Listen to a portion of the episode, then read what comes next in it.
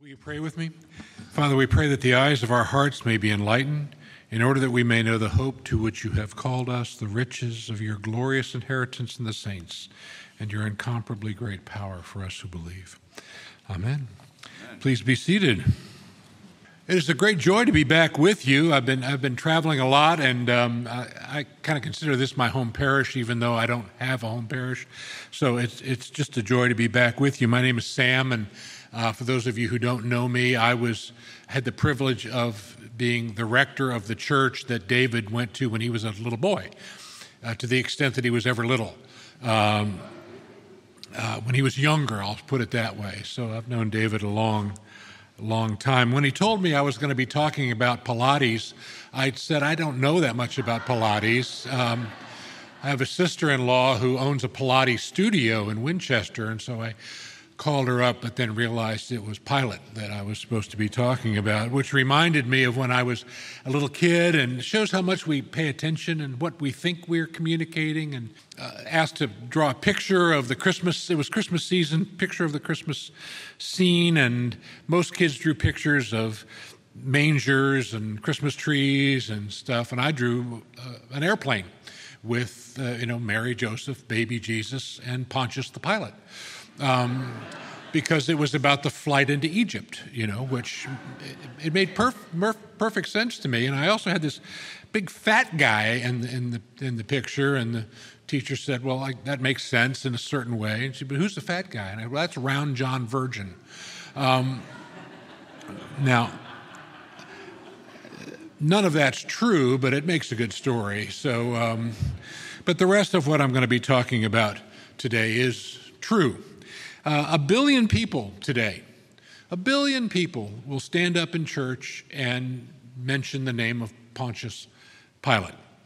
Um, they will also, right next to his name in the creed, will mention the name of a poor peasant girl from an obscure village in a dusty corner of the ancient world named Mary. And so these two human beings, the only two human beings that are named in the creed, um, whose name we mention every, literally every Sunday, are forever linked. They're, as a matter of fact, the lines are right next to each other. Uh, born of the Virgin Mary, suffered under Pontius Pilate. This creed just skips over Peter and miracles and, and everything else. It just goes straight from Mary delivering Jesus into the world by birth to Jesus, I mean, to Pilate delivering Jesus to death. And so we've got these two bookend events that were made possible by two humans and their decisions.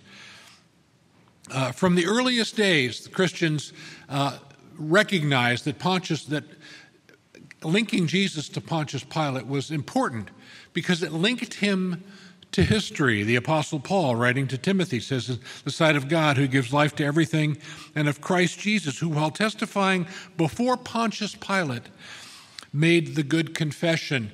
The fact is that outside of the biblical resources that we have, in other words, outside of Scripture, we know more about Pontius Pilate than we do about Peter, Paul, Mary, and Jesus combined. We know a lot about Pontius Pilate because he was a very public Roman official, and Romans kept good records. Philo, Josephus, Tacitus, other people mention, uh, mention Pilate. His life and his uh, character are very well documented, and the uh, what we know about Pilate from the scripture is very consistent with what we know about Pilate from secular history. Uh, the name Pontius means that he came from Pontii, which is, uh, was a part of the Italian peninsula. Uh, and the Pilate, Pilates, uh, means that he was a javelin thrower. Uh, apparently, he was something of an athlete. He was born in 12 BC. We know that. He died um, in 38, which means that he was about 45 years old at the time of Jesus' trial. He was on uh, either at the height or sort of cresting in his career. He had achieved some importance. He ruled Judea from 26 to 38. Uh, he spent most of his time in a beautiful seaside town that, if you come to Israel with me next February 17th to the 27th, shameless plug there, we will visit Caesarea Maritima, beautiful uh, seaside town, uh, and he spent most of his time there. Um, he hated going to Jerusalem. Uh, Caesarea Maritima was beautiful and it was Roman. Um, obviously, by the name. Uh, there are lots of towns named Caesarea in the ancient world, just like we have lots of towns named Washington. Uh, they, they wanted to be associated with that. And so Pilate would grudgingly take the um, 10 mile trip or so from Caesarea Maritima to Jerusalem at times of that were potentially uh, tenuous. Uh, he had built right next to the temple, uh, literally on the grounds of the temple, a fortress called uh, the Fortress Antonia, named after Mark Antony. And he and his 3,000 troops, or at least a portion thereof, would go there for things like Passover because they knew that these Jews were a contentious people and they were fanatical and, and anything might happen. So he wanted to be prepared for that. Um, he was ruthless to those underneath him, and he was a sycophant to those above him. He stole money from the temple treasury to build a place called a Tiberium, which was a, a tribute to his patron Tiberius. And he got the job of being the governor after Herod's son, we'll get back to Herod a little later in the sermon. He, he got the job of being the governor after Herod died in 4 BC and his kingdom was divided up among his children.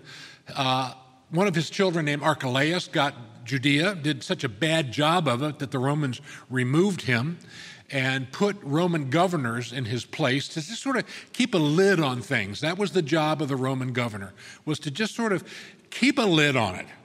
Uh, I remember my first job teaching. I, I, I, did. I had a Welcome Back Kotter kind of class. None of you here are old enough to remember Welcome Back Kotter, but I remember going into the principal's office and saying, Hi, I'm the new teacher. I was hired in the middle of the year. Uh, they'd gone through four teachers at that point already. I think I was hired because I was 6'4 and weighed about 275. And, and I was ready to discuss educational theory and, you know, pedagogy and all that stuff. And she just said, she cut me off and she said, keep them in the room. That will constitute a successful year for you if you keep them in the room. And I will say to you, in all honesty, I failed. Um, I, and um, but that was that was Pilate's job. Keep them in the room. Just sort of keep a lid on stuff. He was finally called to Rome after he just went too far in his cruelty, and under Caligula, he was forced to commit suicide. His uh, now, interestingly, in some Christian traditions, he is considered a saint. Uh, he and his wife Claudia uh, revere him. He's on the calendar. I think July 15th is his saint's day because Christians have never quite known what to do with Pontius Pilate. Uh, he, he sort of is caught, as the title of the sermon indicates. He, he's, he's trapped, and we'll talk more about that in a second. And According to some traditions, which don't have much validity, which is why we don't believe them, except some churches do, later on in his life he became a Christian. And that makes good theater and it would make a good movie. Uh, remember, his wife sent him a message saying, Have nothing to do with that innocent man. I have, you know, she had a dream about him. Gospel of Matthew tells us that. And his wife, we, her name is not mentioned in Scripture, but tradition tells us it was Claudia, which is kind of a pretty name you know, um, better than Gomer, which was Hosea's wife's name. So uh, we'll go with Claudia. What the heck? Uh, and so she and she and he are considered saints in some Christian traditions because they later on became Christians and gave a witness about Jesus in the Gospel of Nicodemus, which is not in your Bible because it's bogus. But um, there it is. It's out there. You can Google it and read it and um, get the PDF on it. Uh, in Luke chapter 13, we see a witness even in Scripture of his cruelty. The, the line is almost in passing. It says, uh, Now there were some present at that time who told Jesus about the Galileans whose blood Pilate has mixed with their sacrifices. And then it goes on, but it's just kind of like, huh? Uh, wait a minute, tell us more about that. But they don't. They just kind of, it, it, was, it was such a given that Pilate would, would do something so cruel that it almost didn't need explication. And so here we find Jesus in front of Pilate. Um, and his job, as I said, was to maintain order, collect taxes. The Romans did not understand the Jews at all, they, they never got it. The, the Romans did not understand a fanatical devotion to a god. Romans had lots of gods and they didn't care about any of them. As a matter of fact, if you've studied your ancient history, those of you who've graduated from ninth grade, best three years of my life, uh, you remember that, that Rome basically just, they just took the whole Greek pantheon and renamed them. They, they, they, they cared so little about God and theology and ultimate things. Zeus became Jupiter, Poseidon became Neptune, Ares became Mars, Aphrodite became Venus. Apollo, they didn't even bother changing his name, they just kept Apollo. Uh, that's how little they cared. And so for Romans, there was only one ultimate good, and that was power and winning. I guess that's two, but it's kind of the same thing. That, that's, that was their God. As long as they were winning, that was what they cared about. Everything else, they didn't care much about. For the Jews, they only had one ultimate good too, and that was to be have a right relationship with the one living God. The Romans didn't get that. They didn't think theologically. And the idea of having one God, why only have one God when you can have dozens? They, it, it made no sense to them. And so you, you see this, for example, in Acts 18, where Paul gets dragged in Corinth before the Roman magistrate whose name was Gallio. When Gallio, it says in Acts 18, was proconsul of Achaia, the Jews with one accord rose up against Paul, brought him to the judgment seat, saying, This fellow persuades men to worship God contrary to our law. And when Paul was about to open his mouth, in other words, Paul's about, about to say something, Gallio said to the Jews, If it were a matter of wrongdoing or wicked crimes, O Jews, there would be a reason why I should bear with you. Notice that. I, I don't even want to talk to you people. But if it's about a real crime, if he did something really bad, then I would at least have to listen to you. But it's a question about words and names in your own law. Look to it yourselves, for I don't want to be the judge in such matters. And he drove them from the judgment seat. The Greeks took Sosthenes, the ruler of the synagogue, beat him before the judgment seat. Gallio took no notice. He couldn't have cared less. So I don't, you Jews, you just go do your religious thing. As long as you keep the peace and pay your taxes, I don't want to get involved. And that was Pilate's attitude. Pilate's attitude was look, if this is about who your God is and who's claiming to be God and all of that stuff, and it's about religious laws, and I just don't care. Until it starts to look like there might be a riot. And then that's when my responsibility kicks in. What is, Paul, uh, what is Pilate's most famous line? Probably, what is truth? We see this in the Gospel of John, which I will read to you in just a minute. What is truth for Pilate? It wasn't conforming to some supernatural law, it was conforming to Roman law. It was winning, it was being in power. And they say, and I think it's true, having grown up in this area, if you if you if your God is money, you want to live in New York, New York City. If your God is fame, you want to go live in Hollywood. If your God is power, you want to live in Washington, D.C. If your God is winning and being on top, this is the place for you. And so, in many ways, this is a lesson for us. Pilate worked for the government. Pilate's primary focus was pleasing the people above him, suppressing the people below him, and maintaining his position so that maybe he could move up from a GS 75 to a GS 78 or whatever it is. I don't know. I know that there are a lot of GS 78s sitting out there, so I don't mean to pick on you, but in the short term, the reality was that Pilate, and we need to remember this, Pilate had absolutely nothing to gain in this situation by doing the right thing every force in his life was pushing him to do the wrong thing. He was getting pressure from above, his bosses were leaning on him to do the wrong thing. In other words, keep order at any price. He was getting pressure from below. The, the, the Jews and their sort of Sanhedrin and stuff were saying, This guy's making trouble from us. He was getting pressure from his wife, which is perhaps the most pressure of all, to say, You need to back out of this one, Pontius. You know, if, if, if ever there was a hot iron you don't want to touch, this is it.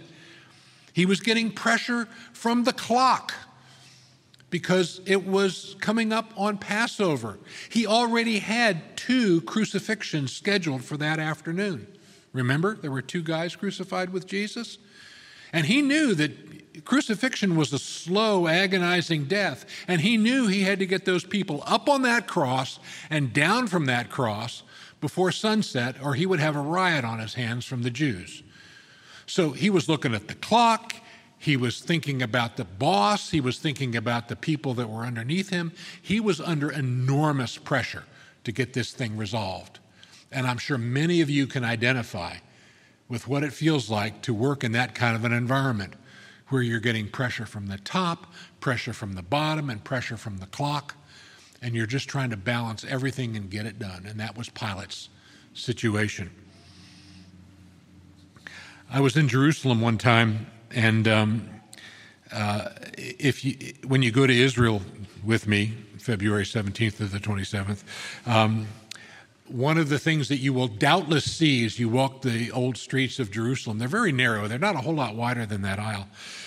Um, and a couple times an hour, you will see a crucifixion you know, a mock crucifixion. Pilgrims from who knows where will be will be taking a cross and they'll be singing and they'll be, you know, walking the Via Dolorosa. And there's always a crowd. And what you have to do in that situation is you have to sort of plaster yourself against the wall so that the crowd can get by or you have to duck into a store, which the storekeepers love.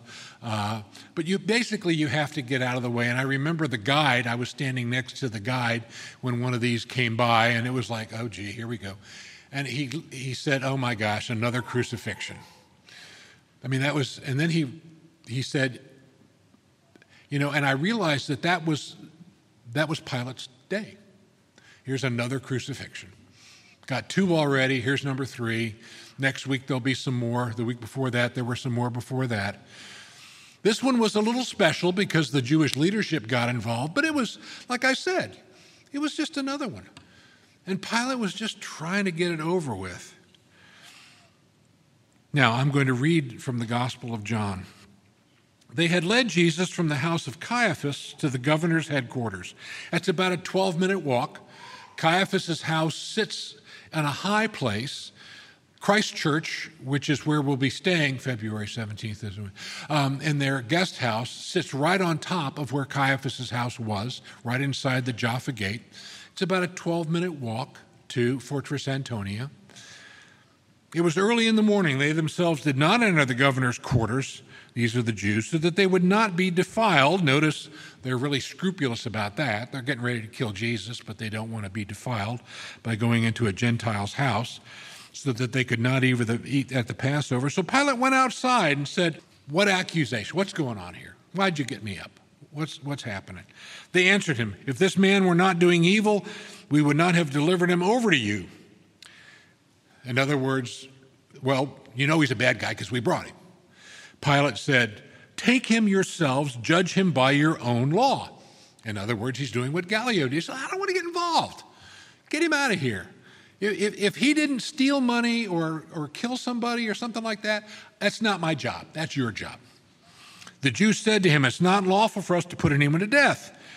This was to fulfill the word that Jesus had spoken to show by what death he was to die. So obviously they want this guy killed. So Pilate entered his headquarters again and called Jesus and said to him, Are you the king of the Jews? That was in the Gospel of of uh, Mark that was read earlier. Jesus answered, You say it on your own accord, others tell you about me. Pilate said, Am I a Jew? I don't care. This is not my religion, it's not my issue. Your own nation and chief priests delivered you over to me. What have you done? Jesus answered, My kingdom is not of this world. If my kingdom were of this world, my servants would have been fighting that I might not be delivered over to the Jews, but my kingdom is not of this world. Pilate said to him, Okay, you're a king? Jesus answered, You say I'm a king, and for this purpose I was born, and for this purpose I've come into the world, to bear witness to the truth. Everyone who is of the truth listens to my voice. And Pilate said to him, What is truth? In other words, ultimate relativism. Truth is power. I win. I've got the power here. That's the truth. That's all the truth you need to know. Okay? I'm in charge. You're in chains. I'm the governor. What do you mean, what is truth? Truth is, I can do with you anything I want. That's truth. And, that's all the truth you need. After he had said this, he went back outside to the Jews, and for the first time out of three, says, I find no fault in him. And then he gives them the Barabbas thing and, and, and says, Look, I can, I can let him go. Uh, we've got a law, you guys, if you want me to let Barabbas go. And by the way, I'm, you know, I'm sure David has mentioned that Barabbas means son of the father, Bar Abba. Um, you got two sons of the father there. A great sermon. Um, we're not going to go there. Then Pilate took Jesus, had him flogged Soldiers twisted together a crown of thorns, put it on his head, arrayed him in purple robe. That was called the Game of the Kings. You can still go there. We'll go there. April, sorry. And you'll see it etched in the in the concrete. They would play little games with the prisoners. And and Pilate thought, well, maybe if I have him beat up, you know, the clock is ticking. I got to get this thing moving. You know, maybe if I just beat him up and bring him out, then they'll be okay with that. They came to him saying, King, Hail, King of the Jews. Pilate went out and said to them, See, I am bringing him out to you that you may know for the second time, I find no fault in him. Jesus came out wearing the crown of thorns, purple robe. Pilate said to them, Ecce homo, behold the man. There's an ark there that you'll pass under, and that's called the Ecce homo ark. Behold the man. Here he is. What do you want me to do with him? Let's, let's just let him go. Come on. I got enough going on. When the chief priest and the, and the chief officer said to him, Crucify him, Pilate said to them, Take him yourself and crucify him. I find no guilt in him. Third time. There's nothing that he's done that breaks the Roman law. The Jews answered him, We have a law, and according to that law, he ought to die because he made himself the Son of God. When Pilate heard this, he was even more afraid.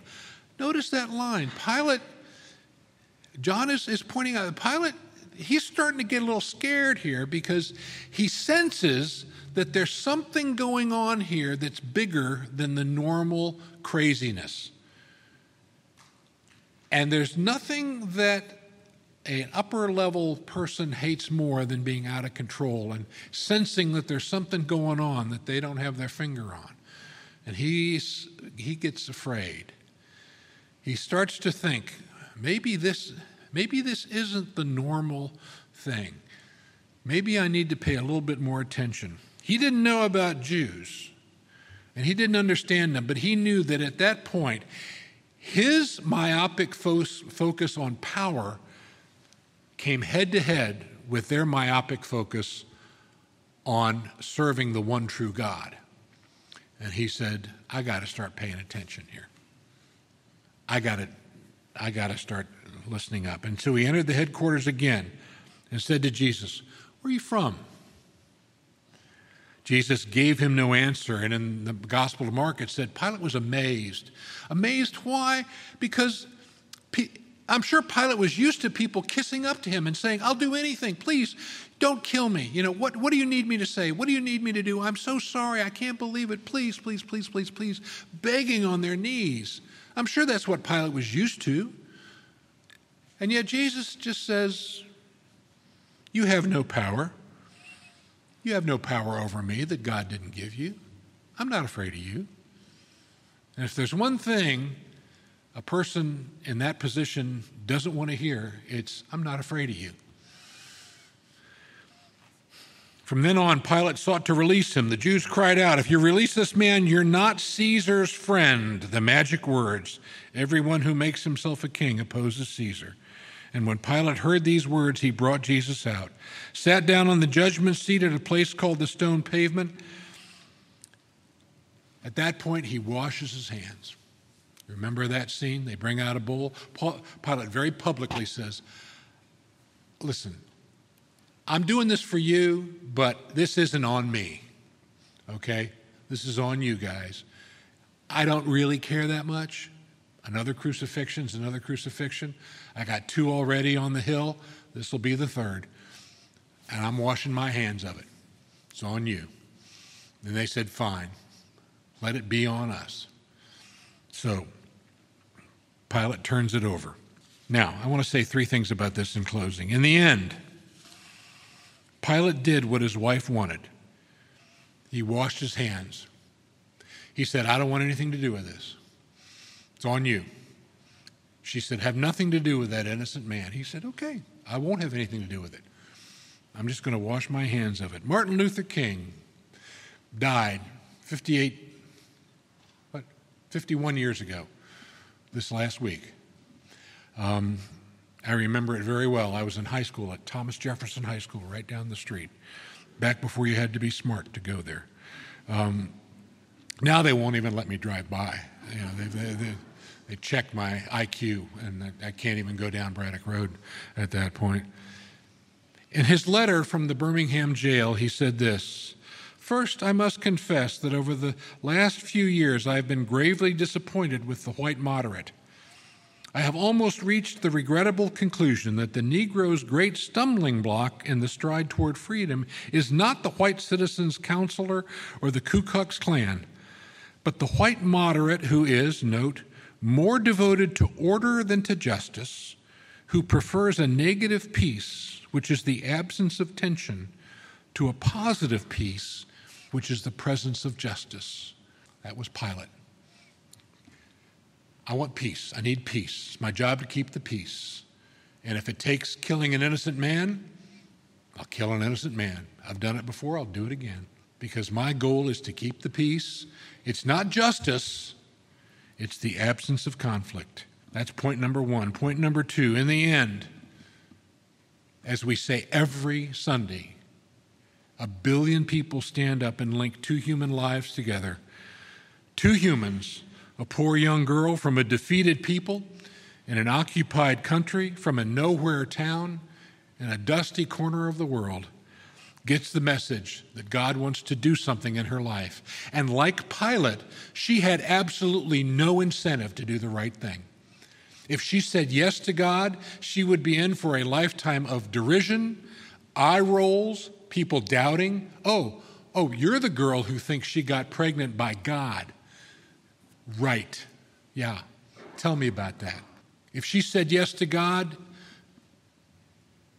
she knew that someday she would have to watch her son die a horrible death. There was absolutely nothing in it for her except that it was the right thing to do. She could very easily have said no and gone on to an obscure life, perhaps of happiness, who knows, instead of misery. And you've got, on the other hand, a 45 year old, powerful, well connected man at the height of his career, a representative of the most powerful nation in the world and he also had absolutely nothing to gain by doing the right thing, except that it was the right thing. One of them said yes to God, said, Yes, let it be to me as you have said. The other one said, No. I'm going to submit to the pressures from above, the pressures from below, the, the pressure of time. I'm just going to give in, do, the, do what I know to be the wrong thing, but at least I'll be home for dinner. I don't know if this is striking home to any of you, but this strikes home to me in a very personal way because I make those kinds of decisions every day. I don't actually send Jesus to the cross literally, but there are many ways in which I make that same choice. I know what's right, but it's painful. I know what's wrong, but it's expedient. And all too often, I confess to you now, I choose the expedient and the wrong instead of the right. And finally, Pilate tried to wash his hands. He literally did. He tried to make it somebody else's decision. And here we are today. A billion people will remember him with sadness and scorn, washing hands is not an option when it comes to Jesus. Maybe you're here today because somebody said, I think we ought to go to church. And you said, I'll let that be your decision. I'll go with you. Maybe you're here today because somebody said, Hey, I, this really means a lot to me. And you said, eh, I got, you know, I got things to do. I got job, I got pressure above, pressure below, time pressure, but I'll try to squeeze it in. But this is your decision, not mine. Jesus doesn't make that an option. You know, in the end, Herod was right. I said we'd come back to him. Herod understood who Jesus was better than any of the disciples. Remember King Herod? King Herod said, if that guy is who he claims to be, we only have two choices. We either got to worship him or kill him. That's it. You can't wash your hands and say it's somebody else's decision. If Jesus really is who he says he is, you got two choices. You either worship him or kill him. Right down the street at Virginia Seminary, a guy named Phillips Brooks was a student there. Um, and uh, I don't know if you've heard that name or not, but I went to Virginia Seminary, and the big central building is called Aspinwall Hall. You can't go up there now without special permission. But um, you used to be able to go up to the very top of Aspinwall Hall and look down at the little city of Alexandria, which at that point was just a little port city, little town. And uh, Phillips Brooks would climb up there and look down at that little town, maybe while he was taking a break from studies at Virginia Seminary or whatever. And I'm almost positive that in his mind, when he wrote that incredible carol, he was thinking of that sight that he had seen so many years ago, looking down on the little town of Alexandria, when he wrote these words